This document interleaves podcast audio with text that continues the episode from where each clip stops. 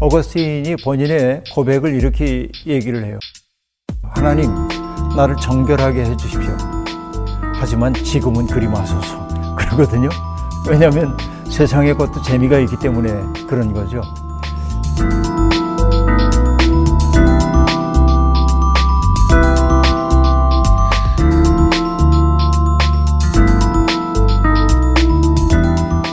세상 노래라고 하는 것도 노래라는 게 뭐 우리의 감정, 내 속에 있는 상한 감정을 어루만져 주기도 하고 또 내가 잊고 있었던 감정들이 떠오르게 만들어 주기도 하고 좋죠. 그러나 아, 거기에 붙들려서 살면 좀 곤란하지 않나? 왜냐하면은 아, 분별력도 좀 필요하고 그런 노래들이 우리를 애상 속에 빠지도록 만들기도 하고 아, 나의 어떤 그 슬픔만 부둥켜 안도록 만들므로써 내 삶이 마치 그런 것처럼 규정당할 수도 있는 거고 그러니까 노래를 즐기되 그 노래가 내 삶을 총체적으로 뒤흔들도록 허용하지 말자라는 말씀을 저는 드리고 싶은 거예요. 드라마 보는 것도 좋은 거라고 나는 생각을 하는데 왜냐하면 배울 게 많대요. 드라마에 정말 배울 게 많죠. 내가 경험해보지 못한 세계를 보여주는 드라마를 보는 게 왜 나쁘겠어요.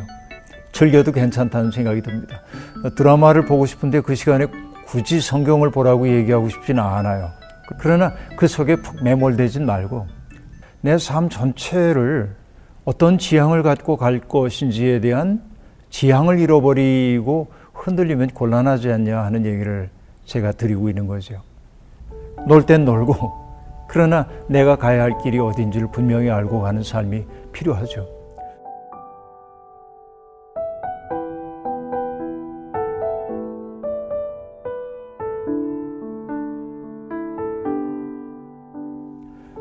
로마서가 얘기하는 이 시대를 본받지 말라고 얘기할 때 그 세대라고 하는 것은 아이온이라고 말하는데 그 아이온이라는 것은 굉장히 긴 시간, 장, 장시간을 뜻한 말이에요.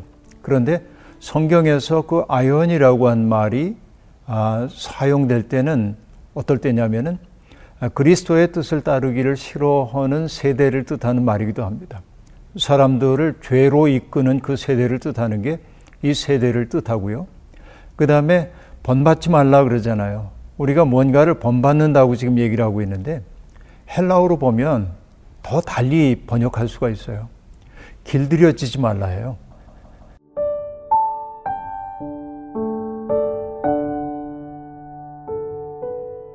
이 세상에 길들여지지 말아라. 세상이 우리에게 행복의 길을 자꾸만 제시해요. 행복하기 위해서는 이러저러 해야 해. 우린 거기에 길들여지죠. 나는 그냥 이 정도 누리고 살면 됐는데 사람들이 나를 보고 얘기해요. 그건 불행한 인생이야. 자꾸만 가르쳐요. 그러니까 아 내가 불행한 거구나. 불행을 학습해요. 이게 우리 시대의 슬픔 가운데 하나라고 볼 수 있습니다. 아, 그래서 많은 사람들이 세상에 길들여져요. 두 가지 병이 있는데요. 하나는 남과 같아지지 않으면 못 견디는 병이 있어요. 남들이 누리는 건 나도 다 누려야 돼. 어, 음악도 들어야 되죠. 영화관에도 다 가야 되죠.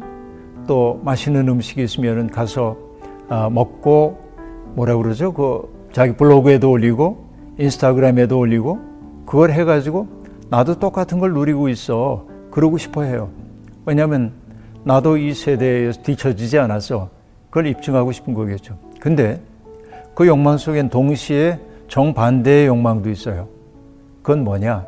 남들이 할 수 없는 걸 내가 하는 걸 보여주고 싶어요. 남과 구별되고 싶은 욕망 또한 있습니다. 구별되기 위해 뭐가 필요하죠? 돈이 필요해요. 그렇죠. 돈이 해결해 준다고 생각해요. 그래서 돈이 우리 시대에 만몬이 됐어요. 예수님 때도 그렇지만은. 그러니까 어, 돈이 없잖아요, 나한테. 근데 세상은 우리에게 뭐라고 얘기하냐면 없어도 괜찮아. 카드가 있잖아. 신용카드. 그러니까 우리는 빚을 권하는 사회에서 살고 있어요. 근데 빚을 져서 내가 원하는 것들을 누리고 살 땐 좋았어요. 그런데 그 다음 순간은 뭐죠? 갚아야 잖아요. 그러니까 하기 싫은 일도 해야 돼요. 자기의 일로부터 소외되는 삶을 살고 있는 거죠. 악순환 속에 있다고 얘기할 수 있습니다. 그러니까 음악을 좋아하고 영화 보고 이러는 일들이 나쁘다고 얘기할 수 없어요. 그런 욕망 충족하며 살아야죠. 왜냐하면 하나님은 우리가 우울하게 살기를 원하지 않거든요. 하나님 우리가 행복하기를 원해요. 아, 제 친구인 시인의 시 구절 가운데 이런 구절이 나옵니다. 쉴 새 없이 명랑하자.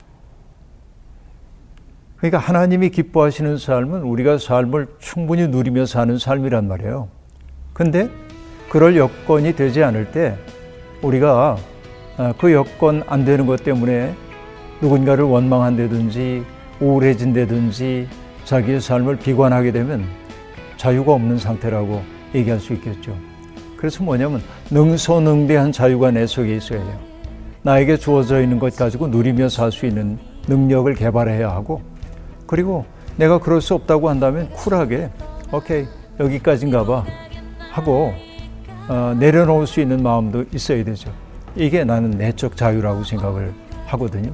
세상을 충분히 누리면서 살되 누릴 수 없다고 해가지고 스스로 불행하다고 생각하지 않는 삶, 이런 삶. 이게 기독교인들이 현실 속에 살면서 갖춰야 할 자유로움이 아닐까 그런 생각이 드네요.